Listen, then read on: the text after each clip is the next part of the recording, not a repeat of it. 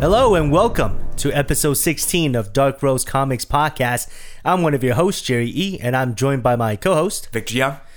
This is a podcast where two nerdy guys brew themselves a nice hot cup of coffee and then sitting down to break down, analyze, and discuss some of our favorite comic books.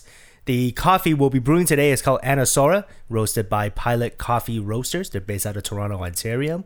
And the comics we'll be discussing today are Venom number two and the new Magic Order number one from Image Comics.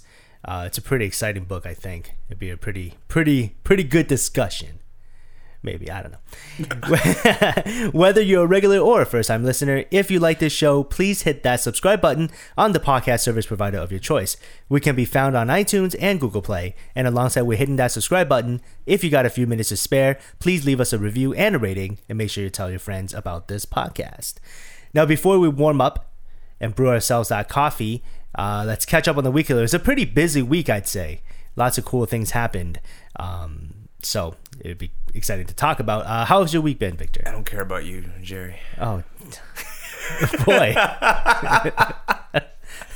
things started dark. My week, Jerry, what I've been up to is I've been really looking Uh-huh.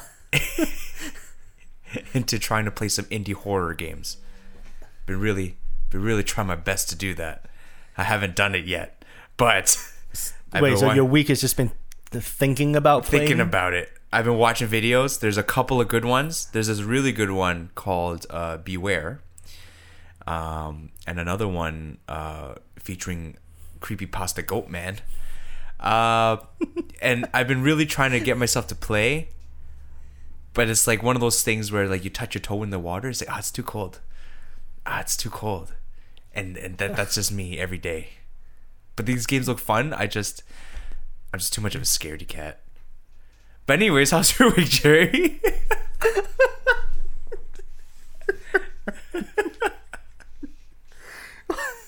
Hold on, this week.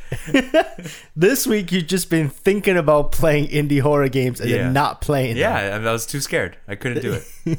What a thoughtful week. I live in the basement by myself. I can't do it. Play upstairs. No. Or you, you know what? Come by. We'll play here. Because I, I hate playing scary games Mm. Okay, myself maybe too. that's that's a so- good proposition. Yeah, I I'll can't think- play I'll scary think about games it. myself. I'll think about it. Um, well, this week's been this this week's been pretty good. Okay. Um, it's E3 week, okay. so Actually, all the trailers were those are some pretty hype trailers, Right? man. um, some some really cool stuff came out actually, and uh, I think the thing I'm most excited about, I've been excited about it for like a year or so. Um, The Last of Us Part Two. Yes, Yeah, that trailer was insane. a little bit cringy, but but you think so? there's, there's some cringe to it. There's a little bit of cringe. But like, that was part of Ellie's character that like you already knew about. yeah, right? And if you played the um, Left Behind DLC, that was that was kind of what that was. Like, it's a continuation of exploring that side of her, right? Exploring that part of her course. personality. So, I thought it was pretty good. I thought still cringy. it's It just it just came out of nowhere. Just yeah, it, it was um but good character development. it, it ca- yeah it came out of nowhere, but it also like it's it's them exploring parts of what makes them human still, right? Yeah. In that type of world. Yeah. And it, it sort of acts as like a counterweight to pretty much the gameplay trailer you saw immediately That after. gameplay trailer was hype. Yeah, That was fire right there. So good, So good. And y- I mean, like, yeah, you know it's scripted because it's like a vertical slice demo. Yeah. but it's it's set up so well that you don't you don't care if it's scripted. It's like you want to play it that way. Well, it's just I they're- kind of want to play it scripted. it's just there to display the gameplay. yeah, Right? yeah. Like regardless of whether it's scripted or not, like I- I mean how, how you're gonna play the game is how you're gonna play the game. right? Exactly, What yeah. makes what made The Last of Us so good is you had a choice of how you wanted to play. Yeah. You could be sneaky or you could be loud. It was up to you. she did both, which is kind of cool. Yeah. She was sneaky about it, and then and then she got caught. Like Yeah. the way I would get caught, like if I played a game like that, I would sneak up on someone and I would look over and it's just the guy staring at you and it's just like, uh, okay, I gotta run. no, but, that, yeah, that was really hype. I really there was some new gameplay mechanics that was shown in that trailer that was just beyond the walls. It was so yeah. good. it seem it seems uh, the gameplay is a lot more streamlined this time around. Yeah, I think so. I think so. And there's more like freedom of choice in the environment you're given, right? Yes. Like she was like crawling under cars and everything. That was pretty cool. So yeah, It's that still, was it's still the- a linear like it's oh still no linear, linear story, linear it's still- gameplay. yeah. But like there's more options laid out in It front. just of you. seems to give you uh, at least this illusion of a more open world. Yeah. which Yeah. I think is welcoming. Yeah, yeah, it's good. I, I I like it. I like the trailer a lot. There were other trailers that were really good too, but I don't, I don't want to get too much into. I'm still that confused right now. about what Dead Stranding is about. Did you Did you watch the I- I uh, watched walking it. simulator trailer that they showed? it, yeah, yeah, basically. Yeah, it's like, oh, geez, oh, Norman Reedus walking. it Whoa. was, it was like, and like the walking wasn't even that good. Like no. that uh, one pe- one peeve that I have with video games is the games where characters have to walk up and down stairs. yeah. and if each step that you take is on a ledge slash like three steps up Yeah. and it's like that's unrealistic Yeah. i love it when games actually go and like give you a quick stair walking animation that has them hit every step on the way up to me i'm just like you've gone the extra mile this is a The best is like when they're walking up the stairs, but they're just sliding up the they're stairs. just sliding they're just sliding because it's the same animation but they're sliding upwards Yeah. it makes no sense it's like just why not just set up an escalator for these guys if you're gonna do that to the poor guy you know what? I'm gonna I'm gonna give this game the benefit of the doubt because it's Hideo Kojima. Yeah. he's a genius. Like, but I don't know. I'm so confused. I don't know what the game's about. Like, I just I just see a baby and Yeah. and like some stuff floating in the sky. Like Yeah, I- shadows, and then Norman Reedus, and then they brought back a super old actress at the end. yeah I'm just like, and I it's don't. I feel like what they're trying to do with it is they're trying to like there's this whole idea of like offloading your consciousness onto maybe the next offspring but Mm, Okay, and it- because like he was like I'm gonna try something crazy and then he uploaded it and the baby came up came about right away right and he's injecting it like he's basically transferring it from himself so I feel like there's like a thing about maybe some sort of talk about everlasting life in that type of world where you can get consumed by the shadows, but you can always offload yourself. But interesting. I don't know. But that's just from like the two trailers that we've the two three trailers that we've seen. So regardless, um, I don't want to get too much into that. Yeah. Uh, maybe we can do like an E3 discussion one day or something. Yeah, but we'll- we'll you know, figure it out. There's so much to talk about. So many good games. Yeah. You know, Ghost of Tsushima was so good too. Ghost of so, Tsushima. um, but you know what? Let's, let's save that up for another day. um, in the meantime, why don't we uh, why don't we go brew that coffee, and we'll come back and we'll talk about the coffee. Let's do it. It's coffee time. It's coffee time.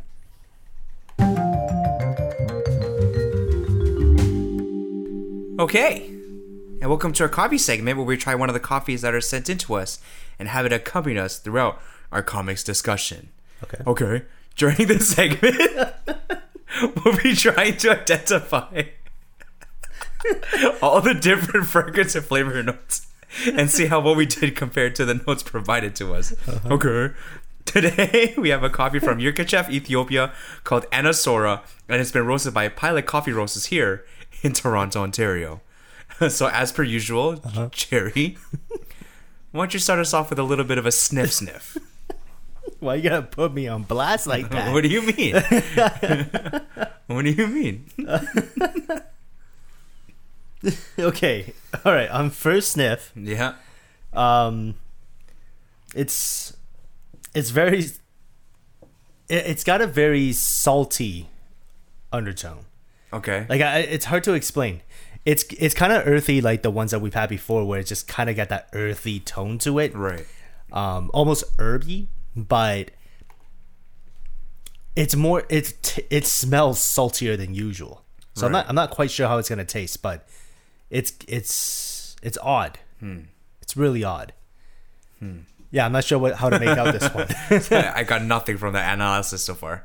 yeah, like I don't know I don't know how to make this out. Like it's I, uh, salty. Like you're giving me more questions than answers right if, now. it, if anything, like if a sweetness comes out of it once you taste it, it could be like a salty caramel type f- situation. okay. But yeah, it, it's it's just it's eluding me right now. I don't know what it is. Uh, why don't you give it a sniff, Hmm. Sure. Victor? And Will do. uh, Will do. uh, we'll see what you get. Okay, right off the bat, Yep. uh, I'm getting uh, fermented soybean. um, with our coffee. there's a very, very subtle sweetness, like a very subtle sweet smell to it. There is. think it's way in the back, but but uh yeah, it's uh as far as I can tell, we're gonna get some fermented soybean. that's that's my analysis. All right. Um, okay, so let's let's see Yeah, if okay. that's the case. Go ahead. Um, all give, right, it- give us a little taste. give it a taste. Okay, it's very hot. Okay. as coffee should be.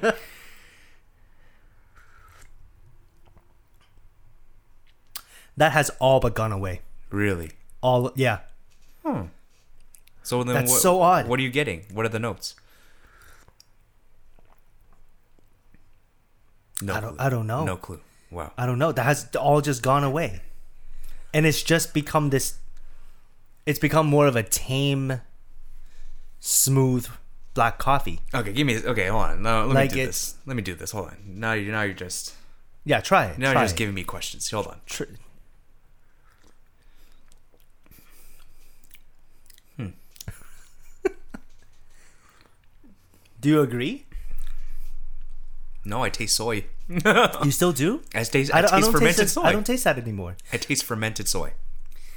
Huh? This is not delightful for me right now. Really? I, I don't taste that at all right now. Like that just gone away. Like this is a I can absolutely smell it. this is a far shot from the lemon daydream, lemon tea daydream. Yeah, this is I'll very tell you- I'll opposite from tell you that. that. This is very opposite from that. That's for sure. This is like completely the other way. Yeah, Okay, I don't so- know. So my my guess here is um, fermented soybean as the first one. Okay. My second one is um, uh, Fig? f- uh, fermented soybean. Just for all right. I think maybe maybe a hint of I'm gonna you know what? No. I'm gonna say walnut. Hmm. I'm gonna say walnut. Because I'm like imagining the taste that I'm getting when I eat walnuts. Cause I- I- something triggered that. I'm not sure what it is, but I'm gonna say kind of like a walnut, but it because the walnut's not sweet. No, So yeah, that's that's all I got. Really, This is though. like- I, I got nothing else on this this. is as mysterious as it gets. This is more mysterious than the mystery coffee we did a few weeks ago. yeah, at, at least well, at least that one you're filled with notes, right? And you just sort of kind of guess which one it Yeah. is. But yeah, I got nothing on this. That that soybean Just getting taste that you're fermented getting, soybean, I'm yeah. not I'm not getting it at Just all. getting fermented soybean, that's weird. just straight out the can. Just ready to go in some fried rice. I don't know. yeah, I must say I'm not um, not a big fan of this one. yeah, I must say, as as horrible as that sounds. it's yeah. Yeah, this is uh, Well, especially because we just had lemon tea from last which was so week. amazing. yeah, Which we still very haven't made into an different. iced coffee yet. right. which we may have to do after this one just to cleanse the palate a little bit.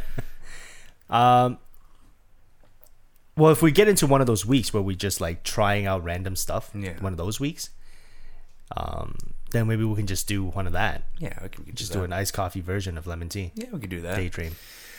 Well, in any All right, case, so let's let's let's do the reveal. Let's Yeah. see what it is, and uh, let's see how off we are because I'm fairly certain we're off. wow. Oh no. Strawberry, What? Apricot and raspberry. There's no way. No, that's not. No, That's there's no way. no. Did you did you grab the right sheet? I grabbed that's the, right sheet, right? and a Sora. No, that's no way. uh, I do not taste the strawberry I don't taste the apricot either. or the raspberry. Actually, you know what? Raspberry, I can kind of get. Actually, now that now that they've mentioned it, if it was like a raspberry tea, like a raspberry black tea, Right. Okay. I can I can now see it Right. or taste it, but But the re- that the rest of that stuff, No. strawberry, no, no way. not even close. Isn't did it, Not no? even I didn't. close, I didn't yeah. brew this wrong. We brewed it like usual. Yeah, we, yeah. Yeah. Man, what? I wonder why. I wonder what that is. Well, uh, all I gotta say is, not my favorite brew, Yeah. I mean, if you need coffee for the sake of having coffee, sure. But this would not be my pick. I will say this: if I didn't know what the flavors were supposed to be, Yeah. and I'm drinking this, this feels like a very usual black tea. Or something like that. Okay. black coffee. Yeah. I'm still on the whole black tea thing, the lemon tea. This will be a very sort of like normal, slightly bitter black coffee. Yeah. Now that I know there was supposed to be strawberry, apricot, and raspberry in it, especially strawberry, I'm a little upset because, This is like a slightly better Tim Hortons, yeah, in my opinion. yeah, yeah. You know what? Yeah, and like not a bad coffee, but now that I know what the notes are supposed to be, Yeah. probably won't probably won't have it again. No. I don't know.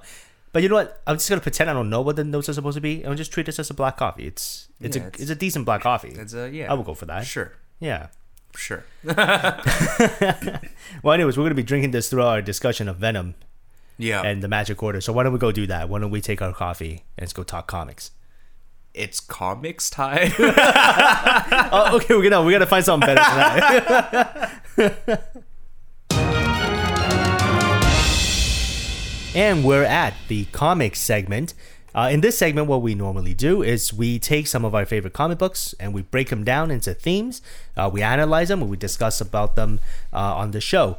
Uh, normally, we talk about maybe like one book a week type of thing, but uh, we found that there are a lot of good books coming out, and uh, we want to make sure that we don't miss a lot of them because they're just they're so good that we, we wanted to cover pretty much all of them on the show. So what we're going to try to do is we're going to try to cover at least two books per episode.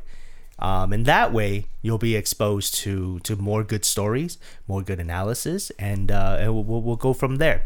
So this week we're going to talk about two books. Uh, the first one's going to be Venom number two, and the second one's going to be The Magic Order number one, the brand new number one from Image Comics in collaboration with Netflix. Uh, but first thing, we're going to talk about Venom. So, Venom number two, written by Donny Cates, with art done by Ry- Ryan Stegman on pencil, JP Mayer on ink, colors done by Frank Martin, and letters done by Clayton Cowles. So, this book we had discussed a bit in length in uh, in a previous episode. Uh, we were just- talking about, uh, do, you, huh? do you not realize the the oxymoron in the sentence you just said? What, what, what did I We say? just discussed this book a bit in length. did I say a bit? Yeah, we just discussed it a bit in length. Anyways, go on. Yeah, I didn't even I didn't even realize it didn't click in. I guess it's just like part of my daily vernacular to say something a bit, something a bit that it just kind of like got thrown in there. Fair enough. Yeah. Weird. Okay, cool. So Didn't we need to be discussed it mentioned, in length uh, a couple weeks back. Uh, we are talking about Venom number one, uh, brand new number one for Venom. Eddie Brock is back, and uh, they introduced some new characters and then some new mythos to Venom. And uh, what we were left with at the end of Venom number one was the phrase "God is coming." Yes. right? Uh, which is this idea that Venom, as a s- as a symbiote or symbiote, No. Stop it. fancy that. Stop it. as a symbiote, Venom, uh, sort of comes from this other entity. Um, that the symbiotes come from this other entity that is considered to be this overwhelming like being that's like overlooking everything and they've been around in like the earth's mythos and like history for like the longest time and blah blah blah and all that other good stuff so we made a comparison last week uh last week no last time we talked about this book and uh, we were talking about how it's kind of got this beowulf versus the dragon type of thing and that there was like symbolism regarding the dragon on this, this sort of like possessed symbiote Stop it. Stop it. I swear. all right, fine, fine, fine. Symbiotes. I'm gonna rip your microphone. you just leap across the table. It's like, you take that back. you take it back. So, um, man, I broke my train of thought. What was it? Oh, yeah, we're talking about uh, possessed symbiotes. Yeah. And uh, basically, this entity is now coming to Earth. Yeah. And um, they're just like, they're starting to lose their mind and stuff, speaking these like ancient languages and stuff like Mm-hmm. that, right? Um, so before we keep, uh, before we sort of plow ahead, there is going to be spoilers like all the other shows, uh, just because we, in order for us to really get into these stories, in order to really break these down, we need to talk about the things that are happening in the story. So be warned, there will be spoilers. Um, if you do not wish to be spoiled, you know, put it on pause. Go reach, um, you know, Comixology, local comic shop, whatever you need to do. Pick up the book, read it, and then you know, come back and give it a listen. Maybe there's something else you want to discuss with us as By well. any means necessary, you better find a way. To, That's all to I. That's all I got to say. so go read it, and then uh, and then you know, whatever you want to discuss. Maybe right after you read it, you want to discuss about something, or you want to just you know, kind of talk about it. You know, shoot us an email, contact at darkrosecomics.com. Okay, so back to the book, Venom number two. Uh, what did you think of it? Initial thoughts. Um, I think I don't know. To me, it seemed ver- uh, pretty underwhelming, Okay. in my opinion. Um, it wasn't quite as it didn't dive quite as deep as the first issue did, Okay. in my opinion. Uh, I mean, it's still a good issue. Uh, I think they're trying to hone in on on particular components of the story Right. which is why it didn't seem like there was a lot going on. Right. Uh, but because of that, again, like it just seemed, it just seemed underwhelming, right?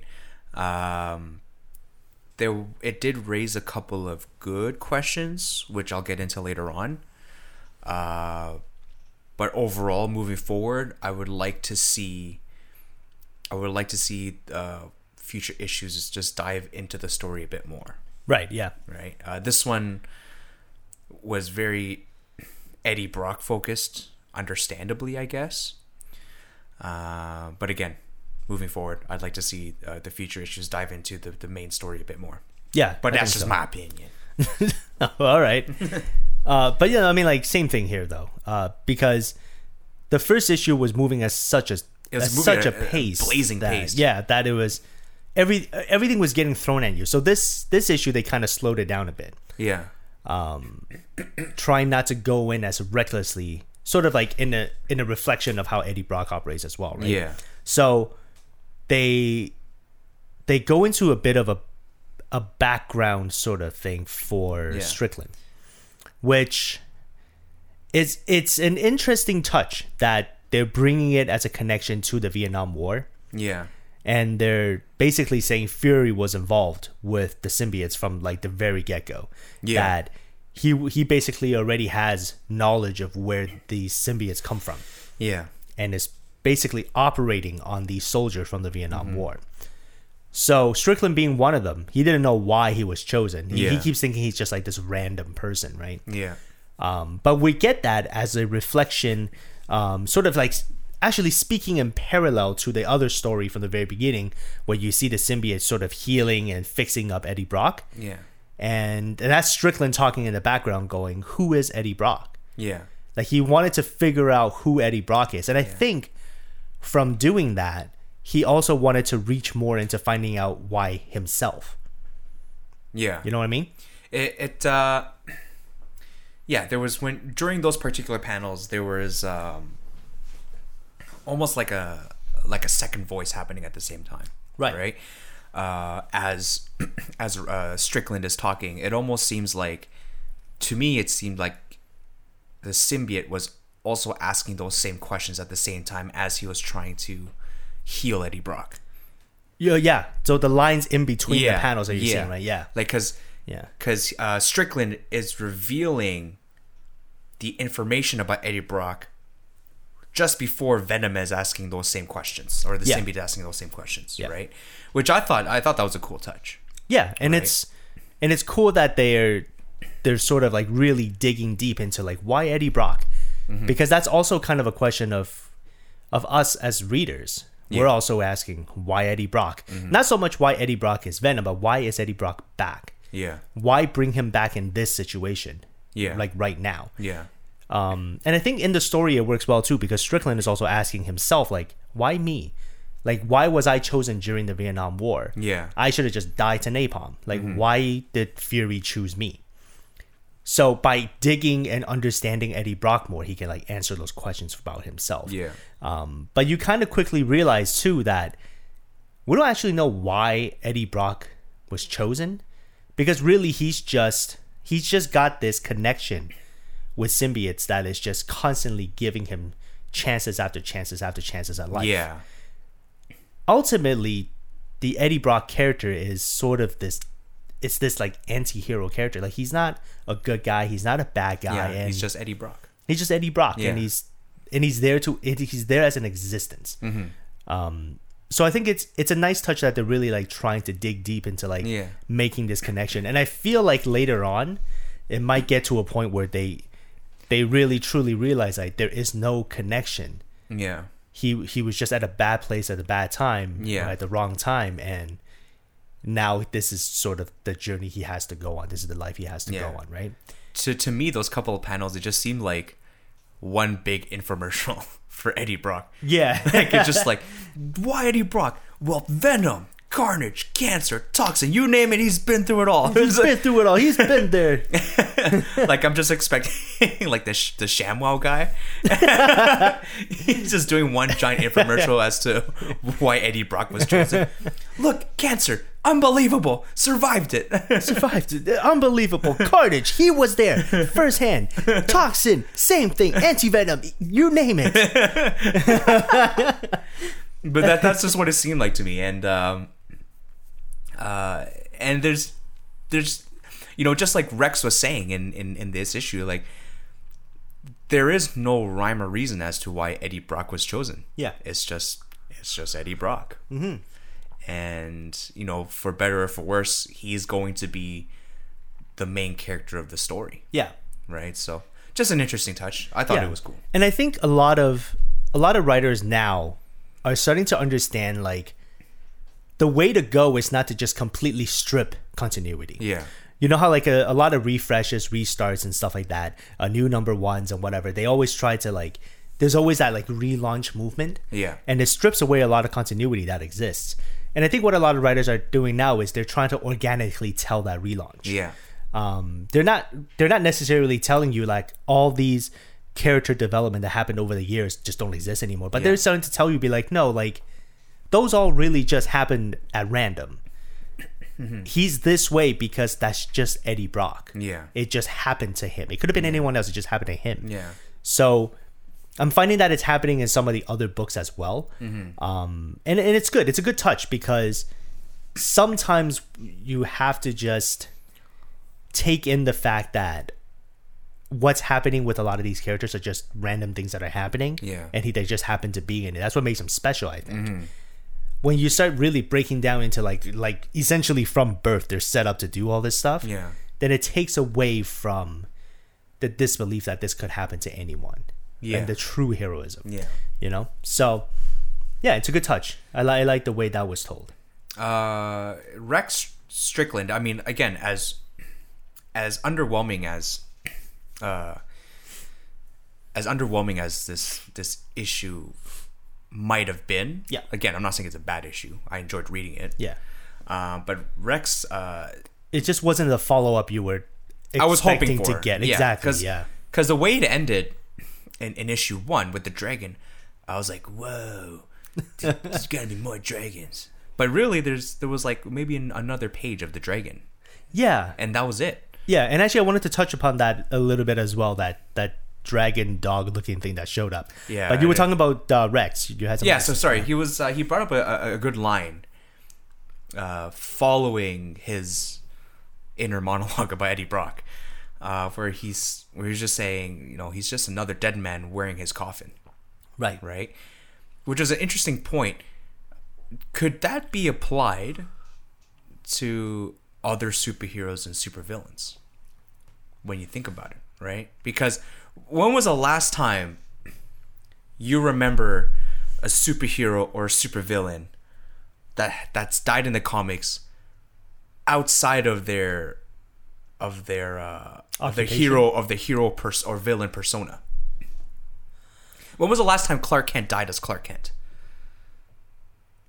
When was the last time Right, Bruce okay. Wayne died as Bruce Wayne? right okay yeah i see what you mean Do you get what I mean? Yeah. Right. I think the closest thing would be when Wolverine died a couple years back.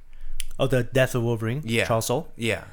That would to me that would probably be the closest thing cuz you, you almost couldn't separate Logan and Wolverine no you can't cuz they were all they yeah, were they're, one they're and pretty the much same, the same right? person. Yeah, But, but you'd all you'd you'd also say like with the death of like let's just say if Clark or Bruce died, Yeah.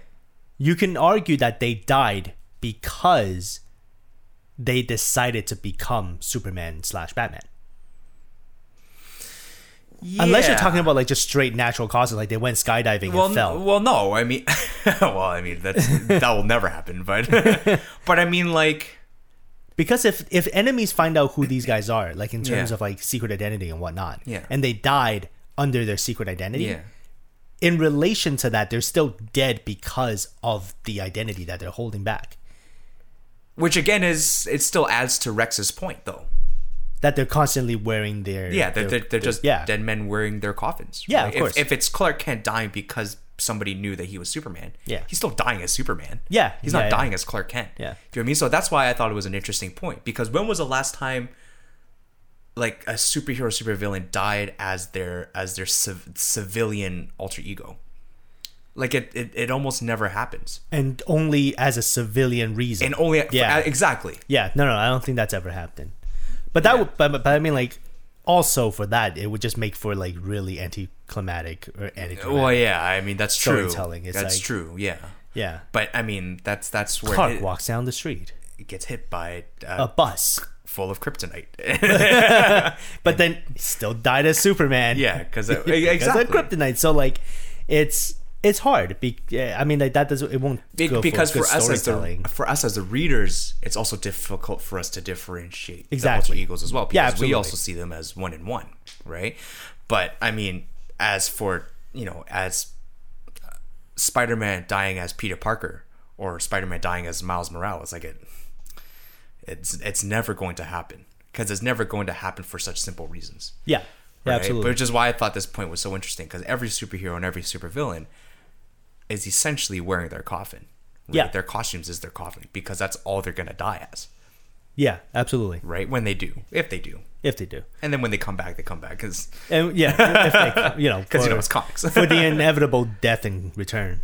Yeah, yeah. So, anyways, that was that was uh, an interesting point that I. No, it's a thought good that, point. It's a good uh, point. That uh, Rex. I brought up. actually I, I glanced right over that when I was reading it that that first yeah, time you would glance over it. because my focus in that segment was Yeah. on was on Eddie Brock. Yeah. The when Eddie I Brock read that, infomercial. uh, yeah, yeah, when I read through that initial sequence, Yeah. my focus was on understanding Eddie Brock. Yeah. Mm-hmm. but it's good that you're bringing it back to Rex because ultimately he's asking those questions about himself as well. yeah. So it's good. Yeah. Yeah, yeah. Another interesting thing that uh, I guess was answered now that we we've get a we got a good glimpse of of the dragon. Yeah, Right now we know that the dragon is just completely covered in symbiote. yeah, Right. So again, but that, that raises more questions for me. Like, is there something under the symbiote? Right. Or is it just an amalgamation of just just symbiotes? just some yeah, just some yeah, you know what just I mean? Uh, like a pile of Like, symbiote. is there like a real dragon under there? like, I don't know, but it, it doesn't even look like a dragon at that point. When it came out, it just It- looked, Eh, yeah, like, it just looked like uh, looked like a shaggy dog, you know? It like just- like like Scooby Doo with wings. yeah, like it, like Scooby Doo turned evil. yeah, just imagine like an evil Scooby Doo. actually, that's a really accurate way to to just sort of show our audio listeners what this creature looked like, because basically, yeah, it's Scooby Doo covered in symbiote. Being really upset and just God is really angry. And he's, Quarter's coming. Actually, now he sounds like Yoda, but I can't I can't quite get it down. that's okay. That's all right. Reggie. Uh, if you're not, I'm not even gonna try anymore. but yeah, he's got wings and everything, and that's it's it's an angry Scooby. Um, but yeah, like I see my gripe with that reveal yeah, is I liked this symbolism is showed in the first issue because it definitely seemed more really- menacing in the first it- issue. exactly Yeah. because he he's just this thing in the sky. Mm-hmm. He's overlooking everything yeah, and the the actual way that it looks is reminiscent of what is appearing on the on Venom's chest when he's like possessed, Yeah. or like the symbiotes when they're possessed. It's the symbol that's showing up. I almost yeah, that's a good point you bring up, Jerry. I actually almost would have preferred if they kept the dragon a bit more o- like more hidden, more ominous. Uh, very like almost like almost like the Cloverfield effect. You know what I mean? Like Mm-hmm. you know the thing is there, you know it's terrorizing the city, yeah, but you never really see it. Yeah. It's just it's like this But on the other hand, This, too, this you- force of nature. yeah. But on the other hand, too, like you know, Venom is gonna go and seek it out anyway. yeah. That's the I idea. just wish it didn't happen right away like this. Yeah, unless unless um, they're planning to move the storyline along like really quickly, like if it's like remember I mentioned uh, last time we spoke about Venom, if it was a six to eight issue run, like they would be great. Yeah. This is the kind of pace I would expect for a six to eight issue run. Right. Okay. You know That what makes I mean? sense, yeah. Right. Uh, so in a way, for them to reveal it at this point in time, it makes sense. I just almost wish they didn't do it. Yeah. I Right. wish it didn't do it just yet. Yeah, but Like then if again, they're it- gonna go character study like yeah, that, I I just wish they kept the whole thing character study. yeah. You know. But at the same time, if they were gonna reveal it, I almost wouldn't know any other way that they would do it. yeah. You know what I mean? Like Yeah. I I understand why they did it. I mean, if I were if I was uh, uh, Donny Cates, that's what I would have done as well. yeah. But I almost again I almost wish they didn't do it Yeah. because the way it was revealed in the first issue in comparison to how it looks in the second issue. They're almost different creatures. Yeah, Yeah. exactly. Like like to me in the first issue, the dragon seemed more like it almost seemed more demonic, like almost like Yes. Satan was descending. Like it seemed more humanoid. Yeah. now that I see it's just like Shaggy with I mean uh, Scooby Doo with wings. Shaggy dog. Shaggy no, Scooby Doo Yeah. with wings. It's like eh, I'm not quite as scared of it now. Yeah. Now I can look at it and go, yeah, Well, like because now it just looks like a creature that our heroes are gonna punch. yeah. But Especially wh- whereas the first issue, it felt like a creature that the it just seemed like im- impossible to tackle. yeah, like you you Yeah. have to somehow handle it, but maybe beyond physical means. Yeah. But with the second issue with Scooby, you just you think Venom's probably gonna show up and punch it. Yeah, especially with the reveal of um, Ultimate Spider-Man. Exactly. With Miles yeah, Morales. With as Miles Spider-Man. Morales showing up. So that's another thing. Yeah. I think it's cool that they're really giving Miles sort of this like they're sort of they're really giving him a good run Mm-hmm. because he hasn't had really that chance to develop uh, other than from like uh, from Champions and you know a bit from uh, from uh, Secret Empire, Yeah. but he hasn't really been given this huge chance to shine with the rest of the Marvel universe because you know for the longest time he was in the Ultimate universe. Yeah. So it's good that with a lot of these legacy characters coming back, Mm-hmm. they're still keeping Miles around to fill that role for Spider-Man, which is nice. Yeah, like it's a very like you can tell you can tell it's a very post Secret Wars world, mm-hmm. right? It's a very amalgamated universe because i in any other instance, if Secret War had not happened, why would Eddie Brock care about Miles Morales as Spider Man? Yeah, You know what I mean? Like Eddie Brock has no connection to other than the fact that he is a Spider Man yeah, and that he would Yeah, probably yeah. dislike him because of that. But other than that, there's no reason for Miles Morales to be there yeah, right? So you're right in the sense, Jerry, that they're because it's uh, it's a post Secret Wars world. It does give him that opportunity to really shine and develop in the story. I mean, how how they're gonna do it, I don't know, yeah, for sure, for sure. because he just came in. It looked like he was gonna kick Eddie Brock. in Yeah, the I thought he was head. gonna kick him. but we'll, we'll we'll see we'll see what comes of uh, I I guess that development, right? Yeah, yeah. So that I mean, that's basically where that issue leaves off. Uh, Yeah. Reveal of Spider-Man, uh, Eddie Brock sort of looking onto the to the carnage that this creature is setting upon New York. Carnage. I see what you did there. Uh. and again, another question that still hasn't been answered: What are the other symbiotes doing? yeah. Like- uh, it's a little early, I think, for them to do that reveal because they're trying to build on yeah. the Venom mythos, right? Yeah, I guess. I mean, they, they mentioned the name. at some yeah. So point. we know that. Yeah. So we know that Carnage, Toxin, and Antivenom have existed in this particular storyline. Yeah. Whereas I, Yeah. they should, right? Yeah. So I No, gotta- but then, you know, it's it's good that you bring that up because some people just choose when they're telling an isolated story, they choose to not recognize those, Yeah. and they don't need to. Yeah. Right.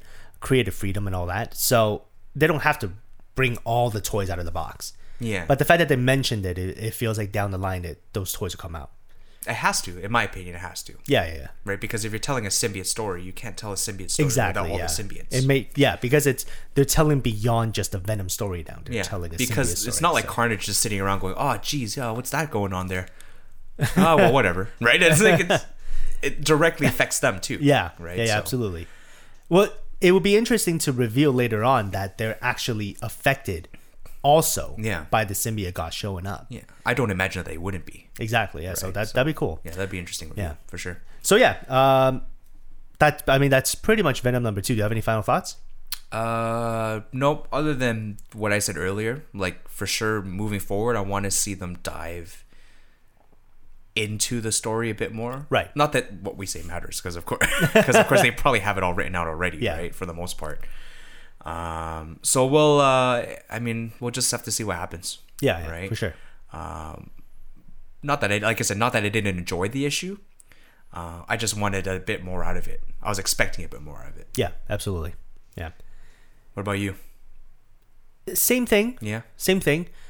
I think it's um I think the scripting for it could use like I, I didn't like the pace of this book as It's much. really slow. Yeah. Yeah. And that's sort of like I think it's nice that they touched upon the backstory for for Rex. Yeah. because they talked about his you know his Vietnam times and sort of like that connection to Nick Fury and it's it's bringing up this whole entire other organization Yeah. into understanding what the symbiote is. Yeah.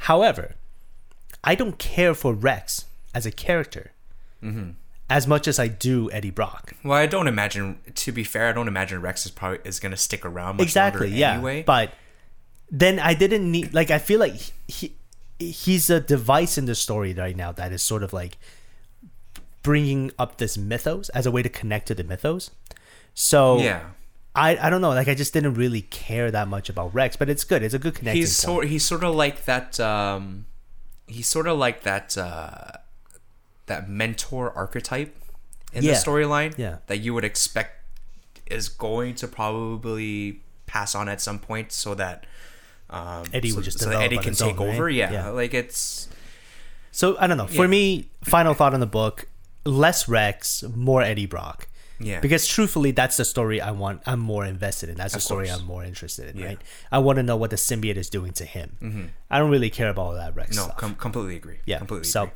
anyway so yeah that's uh venom number two uh, you- you should definitely still check it out it is still one of the best books on the stand Mm-hmm. it's just a little bit slower the pace is a little bit odd on this issue but i'm sure it's going to pick back up yeah.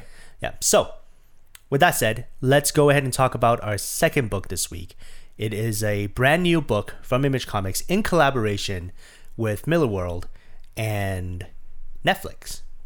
So, for the, for those of you who don't know, Netflix recently purchased Miller World. Uh, Mark Miller from Image Comics, he has this like uh, he has all these books that he's written, all these series that he's written, and it's in his sort of like his own little imprint called Miller World. Not so much an imprint, but like he calls it Miller World.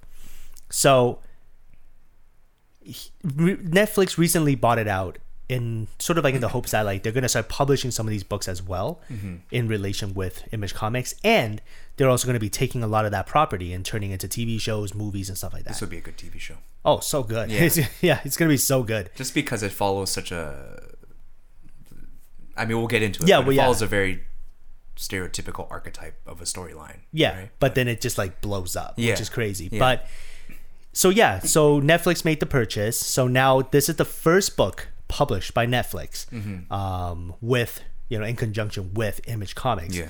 This book um, is called The Magic Order. This is issue one. It's written by Mark Miller, art by Olivier Coppel, colors by Dave Stewart, and letters by Dave Doherty.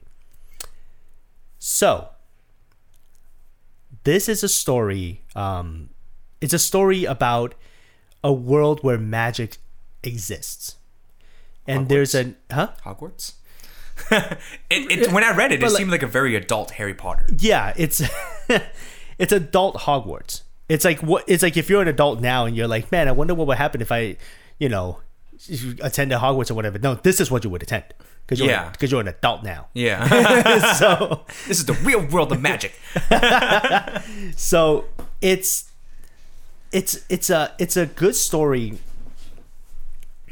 in a sense that they talk they talk about magic sort of as like um as a driving force in the world yeah which i really which i really enjoy that they sort of go into it just you know off the just like straight metal pedal to the metal ground whatever But they also make it very clear. they just go hard at it Yeah. you know But they also make it very clear from the very first from the very first panel that uh that magic is very separate from the reality that it exists in. yeah Right? Yeah. the very first panel it says uh uh sorry, let me just sort of skip back here.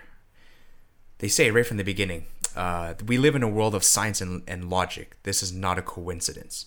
So right right off the bat, you already know something supernatural outside of what's happening in this panel exists, yeah right? And then it just starts to branch off and go deeper and deeper and deeper from there. Yeah. Right, And I so- think it's interesting that you brought that point up with regards to science and you know science and logic. Yeah. This world really is about them being sort of this like shadowy organization, keeping the world separate from the things that they do Yeah. right? Because the world needs to, the world does need to rely on some sort of logic and some sort of grounding point for society to to exist in order. Exactly. Things have to make sense. Exactly. Yeah. So, i I think it's cool that they right away establish that. Yeah, no, this is we understand this, and it's not a coincidence that it's happening. It is Mm-hmm. Yeah. our intention that this is happening. Yeah. So right away, you're gonna see that. Okay, we're gonna leave that logic world behind. We're gonna leave that, you know, that sort of sciencey stuff, that grounding things, you know, common sense stuff. And Yeah. we're gonna talk about what happens beyond that. Yeah. Mm-hmm. You know, what happens to these guys. You know, so this story follows um follows this family, right? Uh, what, what was their la- what was their family name? Moonstones. Moonstones. Yeah. So it follows the Moonstone family. It, there's the the father, there's the the son that's very loyal to the family. Mm-hmm. There's the daughter that is like constantly drunk, and is just sort of like this failure at life. Yeah. And then there's the son, the other son, that is like, uh, oh no, I'm gonna forsake this world. I don't want to do this magic thing Yeah. anymore. But he's also like the prodigal son. He's like the most Yeah. powerful. The most Child. powerful wizard. He's like the avatar, the last airbender. no, I don't want to master all the elements. So it, follows that family Yeah. and something that has happened to their order. Yeah. So not just the family, like something that happened outside of their family. Yeah. And um, wait, was it in their family that it happened to? No, but it happened within the order. Within the order, right? Yeah. So uh, tragedy struck within uh, within the order, and you find out that there's this other group of magicians that are coming to like sort of that have to sort of put a hit on these Deathly guys. Hollows. Yeah, in a sense, yeah. So it's cool that they're like it's like this magician family drama. Yeah. But my initial thought right away was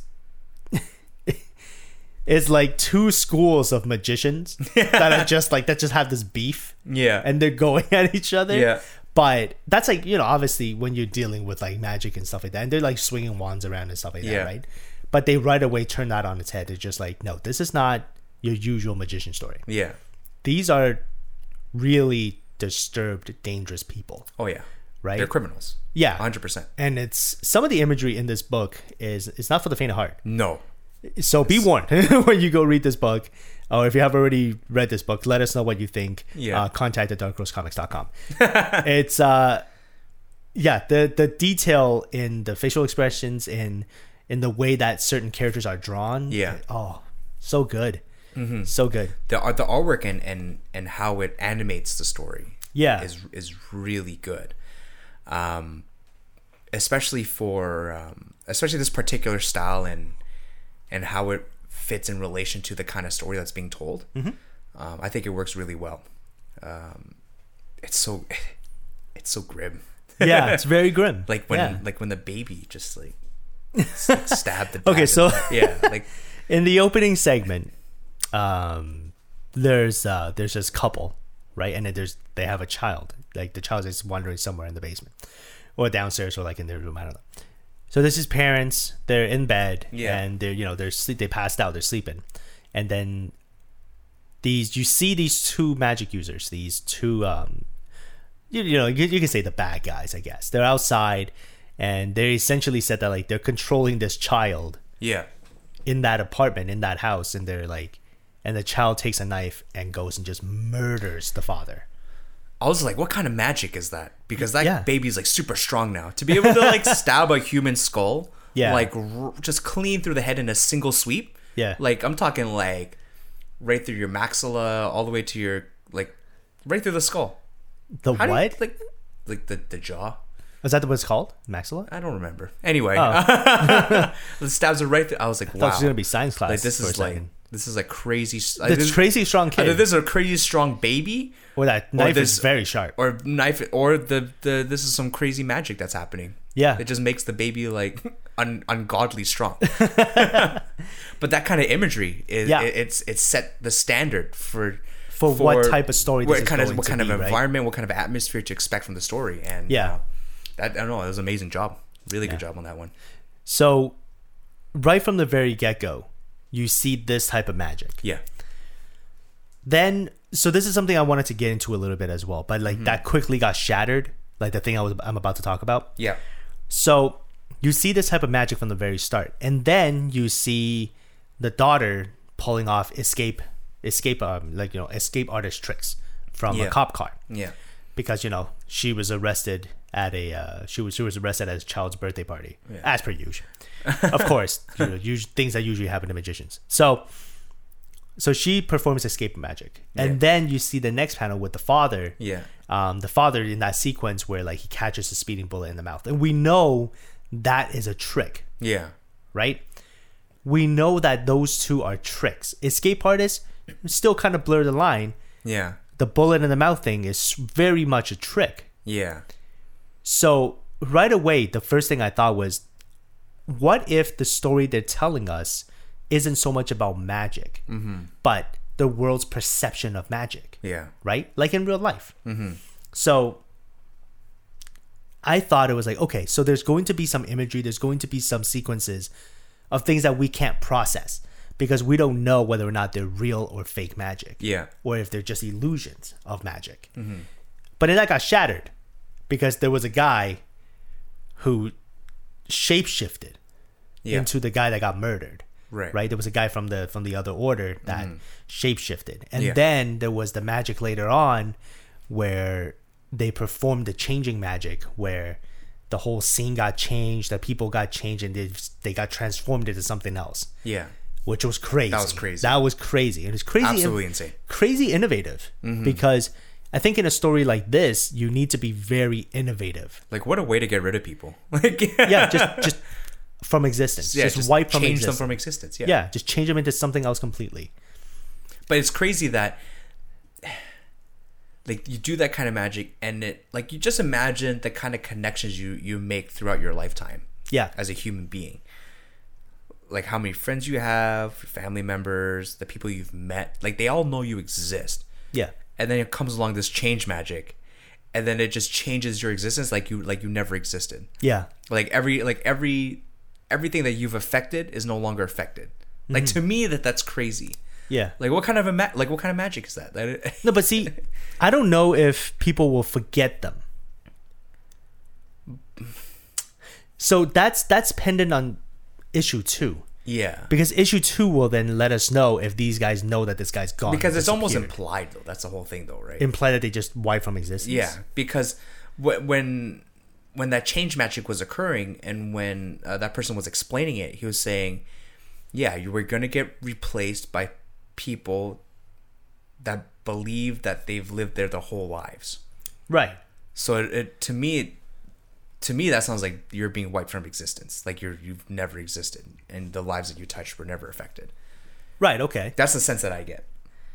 Um but I don't know cuz I think what he's saying is that the people that are that have replaced that scene they're going to believe that they've been there the whole time. Yeah. But that is now going to conflict with what other people already knew about these other guys that were in there, Yeah, right? So it, I don't know. It's it's hard to explain, but that's exactly what what happened is that they just got wiped from existence and they're just gone.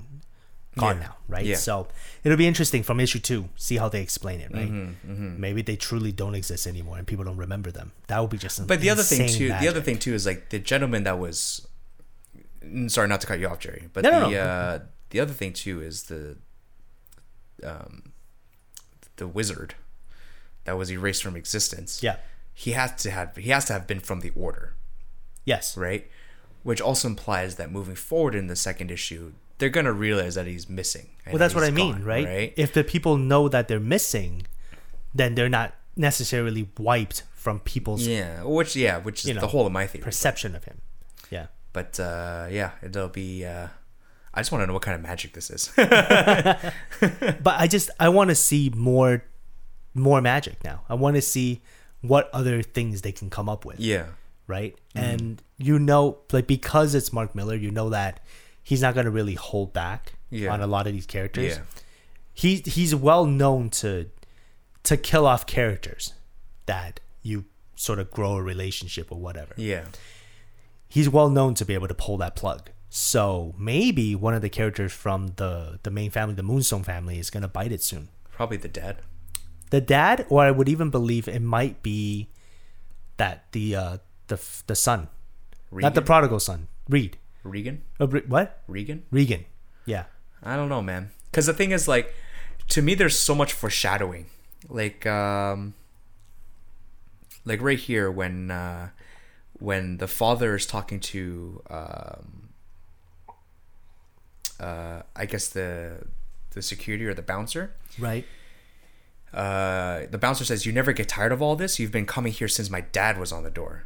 Well, the stairs get tougher every year, but there's been a moonstone on the stage since ni- uh, 1885, and nobody to replace me when I hang up this hat. To me, that foreshadows that yo, you know, he's probably gonna bite the dust soon. Right. Or Okay. if yeah. any, or if anybody's gonna go in the family first, it's probably gonna be him okay. Right. right? Uh, because the way that I see this story unfolding now is that the dad is probably going to die uh, in some sort of epic fight, magician's fight, Voldemort versus uh, Harry, and then um, uh, the kids are going to have to band together and solve this thing. Like that's the way that I see it unfolding. Yeah. But we'll see. Okay. Yeah. That's my alright, theory. But we'll yeah, see. Yeah. But I don't know. Yeah. I guess we'll just we'll have to see as it unfolds. But I don't know. I have a different theory about who's gonna bite the dust. Okay, but- well then share it. no, I told you. I think it's gonna be Regan. But but Regan is such a non-important character right now. Right now, yeah. Yeah. But he's essentially the heir to the But- family. Right, but we've also have already developed a good connection with the father so far. Yeah, I guess so. You know what I mean? Like they're Yeah. they're to me because we've developed a relationship with the father already. Mm-hmm. I feel like he- he would be a, a good candidate to, To be bite the canned? to bite the Yeah. dust. Yeah, that's Right. true. That's true. 'Cause It will have a bigger punch. I Yeah, guess. because if Regan were to go right now, I'd be like, oh, whatever. yeah, right? Like to me, to me, the characters that I've drawn closest to so far is is uh, Mr. Moonstone, uh, Cordelia, and Gabriel. I haven't really built a connection with the Regan throughout this storyline so far. right. Okay. Yeah. There was no there was no personal story involving Regan that I could get attached to.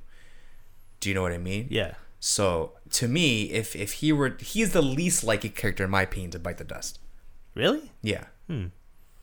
Because Well, we haven't because, uh, at this point in, in the storyline anyway. You- Yeah, because you haven't been truly introduced, like, Yeah. or just have any sort of con- yeah. Because they talked about Cordelia a bit. They Cordelia, Cordelia's got a got a Yeah. bit of a scene. Yeah. Yeah, and we know what what happened to um to Gabriel. So Yeah. yeah, So, that's true. yeah. That's true. again. We'll have to. But see yeah, how we'll this have to see what happens. unfolds. Yeah. But uh, sad for this guy, the guy in the hat. He, uh, That's super sad. yeah, he just doesn't exist now. he didn't even get a story. He Yeah, was just- yeah, he's just gone. This uh, phantom stranger looking guy, he's just gone. So uh, Phantom Street guy gone. Korean kid gone. His mom gone. gone, just all gone. Just erased from existence. to be replaced by this couple watching TV. Unbelievable. but uh, I, I don't know. I think overall good story. Um, what did you uh, what did you think of the fact that they talked about not just the fact that they're magic users, but they talked about that during the day, you know, they, they lives amongst the people, but at night, they're they're sort of out and about, about like hunting things that we don't believe exist, like hunting monsters and stuff Yeah. like that. I think that's very reflective of this sort of like thought that we have in current society Okay. in real life that Yeah. we think there are shadowy organizations out there Yeah. that are doing things either plotting against the world or plotting to save the world, Mm-hmm. Plot, plotting to like keep the world away from dangers Yeah. right? Because everybody sort of believes that there are always these things that are out there, but there's no way they haven't made contact with us yet. So maybe there are these organizations that exist that we don't know about. I guess. I don't know. It seems I mean, I never believed in that stuff. Oh, really? Yeah, because if I feel like if you're an organization that's large enough to, because that's like saving the world and protecting society from. But it, it won't be from like like just like in real life, it may not be from like monsters and stuff like that. And, Yeah. But it could be from other things. Yeah, and I and I understand, and and the way that, like I said, the way that I see it is, if you're an organization that has enough power and pull to be able to pull something off like that, the general public is going to know about it. Like uh, like a good example of that was, um, though granted it it was made public on purpose as well, was when they were hunting Osama bin Laden, Right. and when when they sent in that that uh, that uh, was it Navy SEAls team. I, I can't remember. Yeah, okay, that's so long ago. Well, they sent in a a, a A team. a team Yeah. to get to take care of Osama bin Laden, which they did. Like again, like that's that would be like a situation that would be done in the dark, so to speak, Okay. right? Right. But the general public knew about it, right? Right. So I, I like I was saying, like it's if I don't know if if you've got enough power to do that, I feel like you ca it's it's difficult to hide from the general public. Okay. Right. But Okay. again, like wh- what do I know, right? What do I know, yeah, right? Like there could very well be something that we just don't know. we about, just right? don't know about. I'm, I'm Yeah. sure there's tons of things that we don't know about. Yeah. No, but I think you're right. Like if th- there there will always be leaked information, Yeah. right? So yeah, if something of that size exists, then yeah, Yeah. for sure. But uh but yeah, I think it's it's cool. Ma- The magic word has kind of touched upon that It- because it, kind of reminds me a lot of um, like that organization kind of reminds me a lot of uh, Justice League Dark. right, okay. Yeah. Yeah. With, Like with uh, Zatanna and uh, and uh, Constantine and yeah, yeah. I, I get that kind of vibe from from Magic Order. okay. Yeah, that actually makes sense. Yeah. Well, considering Justice League Dark are mostly magic users too. Yeah. Mm. right? Exactly. Mm-hmm. So uh, okay, yeah, I can see that. I can see that. Um, but yeah, no, I'm, I'm I'm pretty excited about where issue two is gonna go. Issue one went at a breakneck pace. oh yeah, it was Like fast. it's yeah, like just things were just happening. You know, I remember one week we were talking about it. and We were talking about how the type of storytelling that we enjoy, and I'm just like, yeah, just I just want to be, just just start me off in the story. Things already happened in the past. Things are gonna keep happening. Yeah. Just throw me in the action, right? Yeah. Mm-hmm. This is literally what Mark Millar did.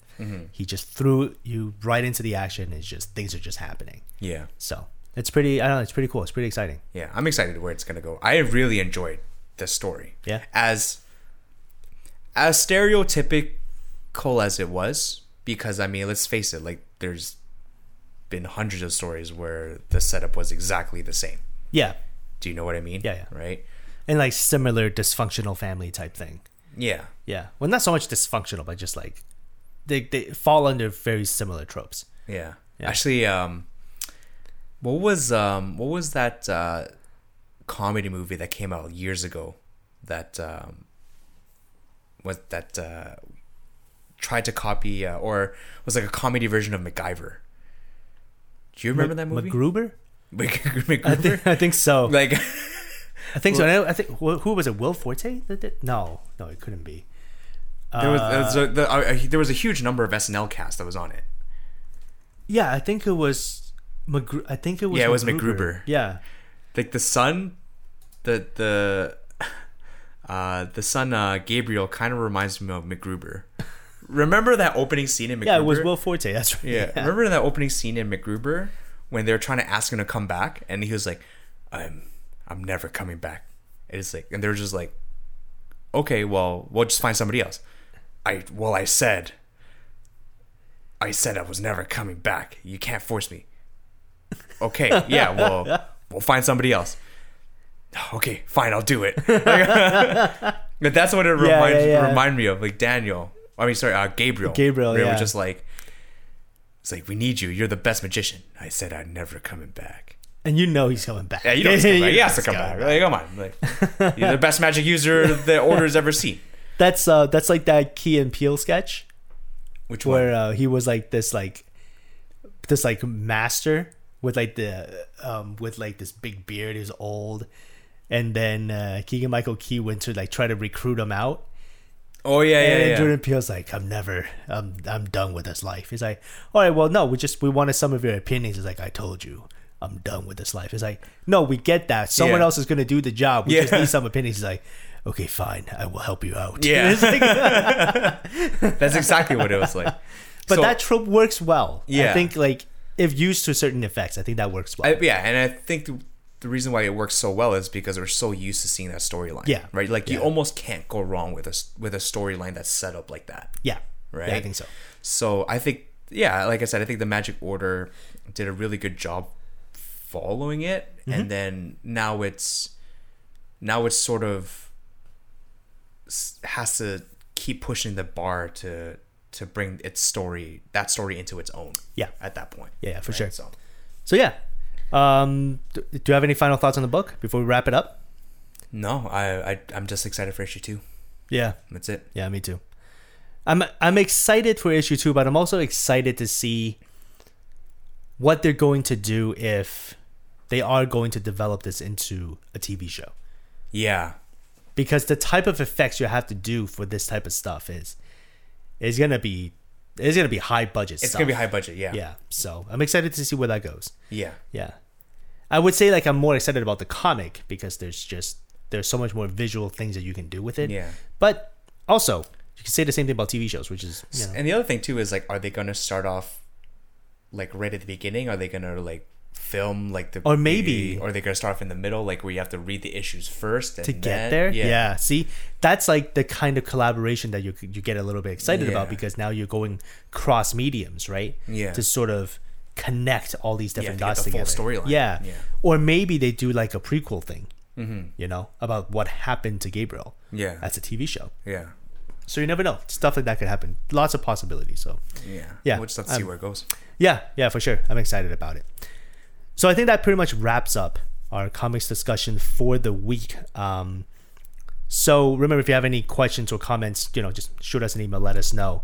Uh, but in the meantime, I think we're gonna go into a segment we like to call "Offerings to Dark Side," and we're gonna show you some cool stuff. We'll tell you some cool stuff. Offerings to dark side. Offerings to Dark Side. well,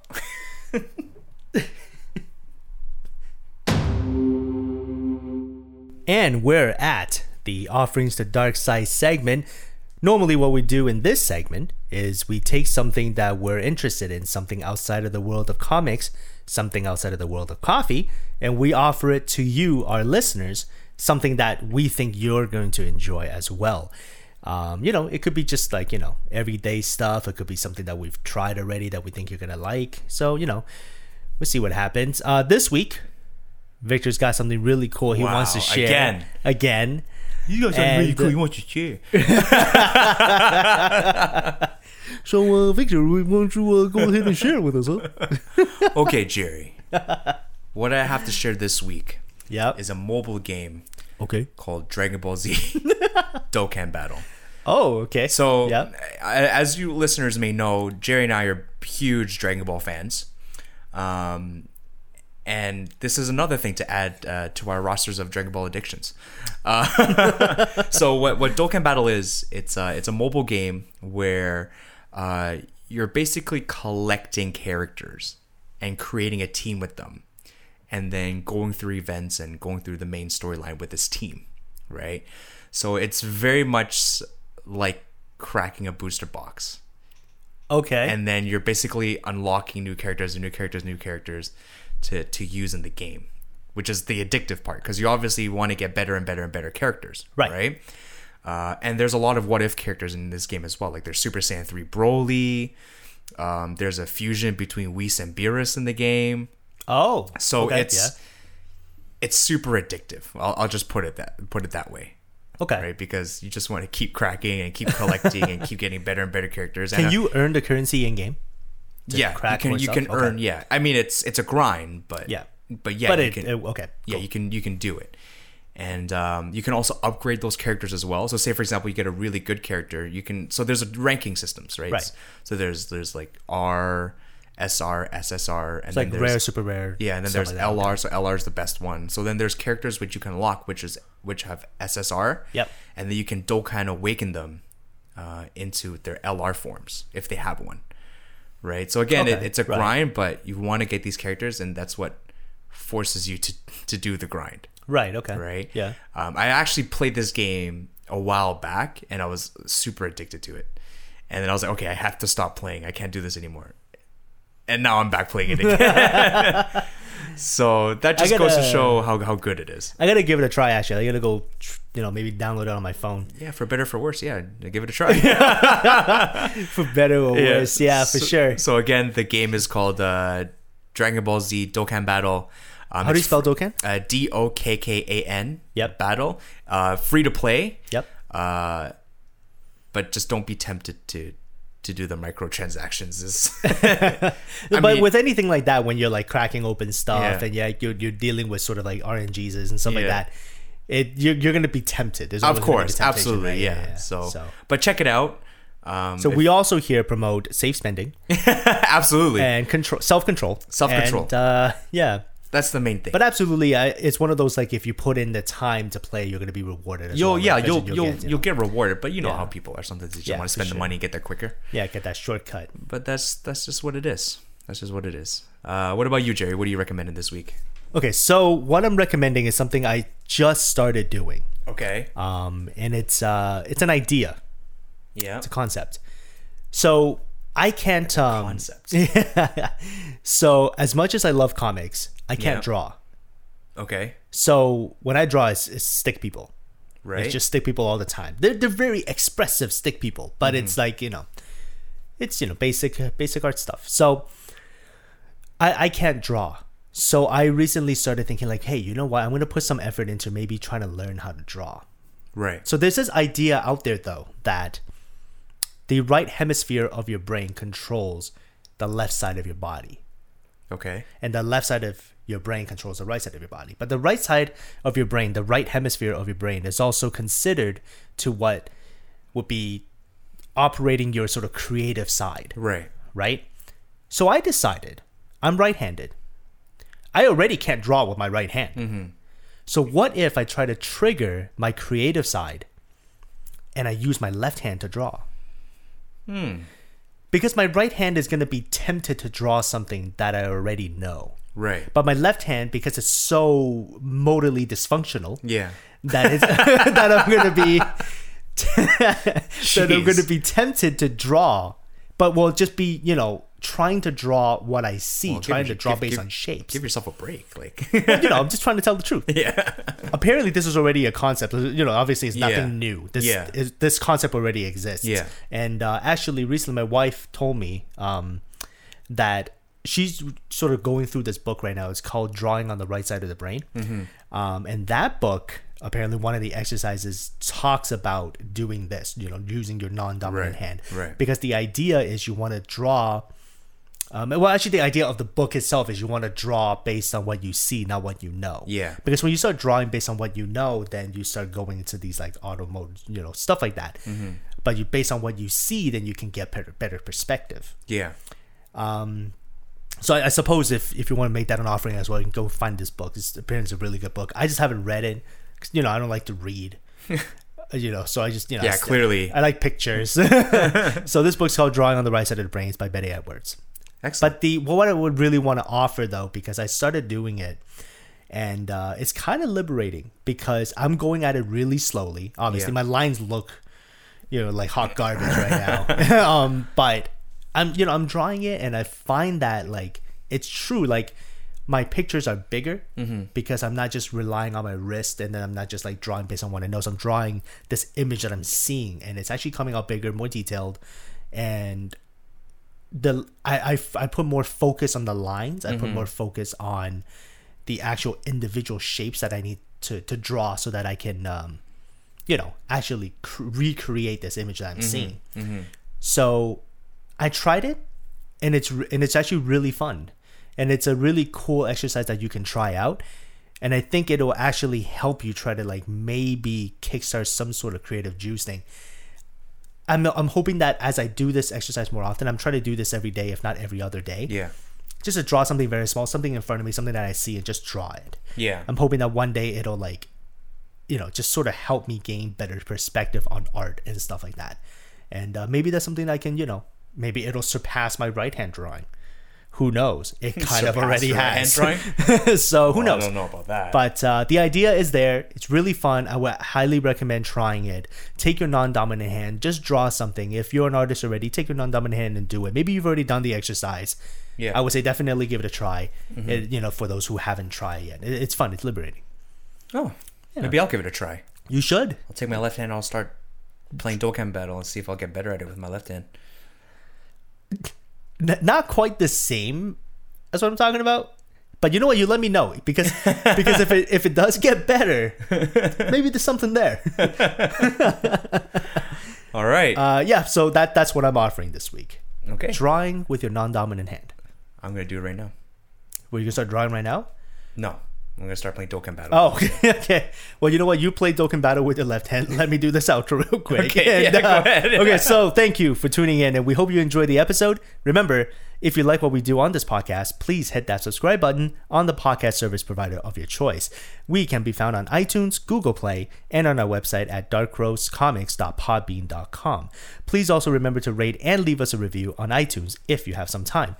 If you have any questions, comments, or suggestions about the show, about the books that we've talked about, or if you have a suggestion of what you want us to talk about on the show, please email us at contact at darkrosecomics.com.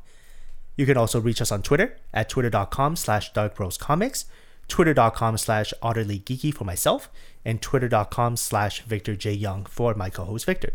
You can also find us on Instagram at instagram.com slash darkrosecomics. Uh, we also have a Facebook page at facebook.com slash Dark Rose Comics. And if you would like to be a part of the community, join us on our Facebook group at Dark Rose Comics Group. And as always, Take care.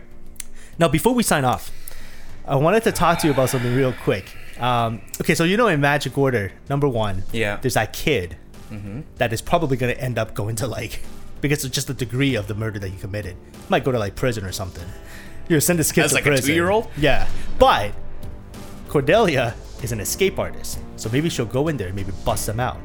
Then you know what this kid is going to become? A small medium at large. Thanks, everyone. I'll see you next week.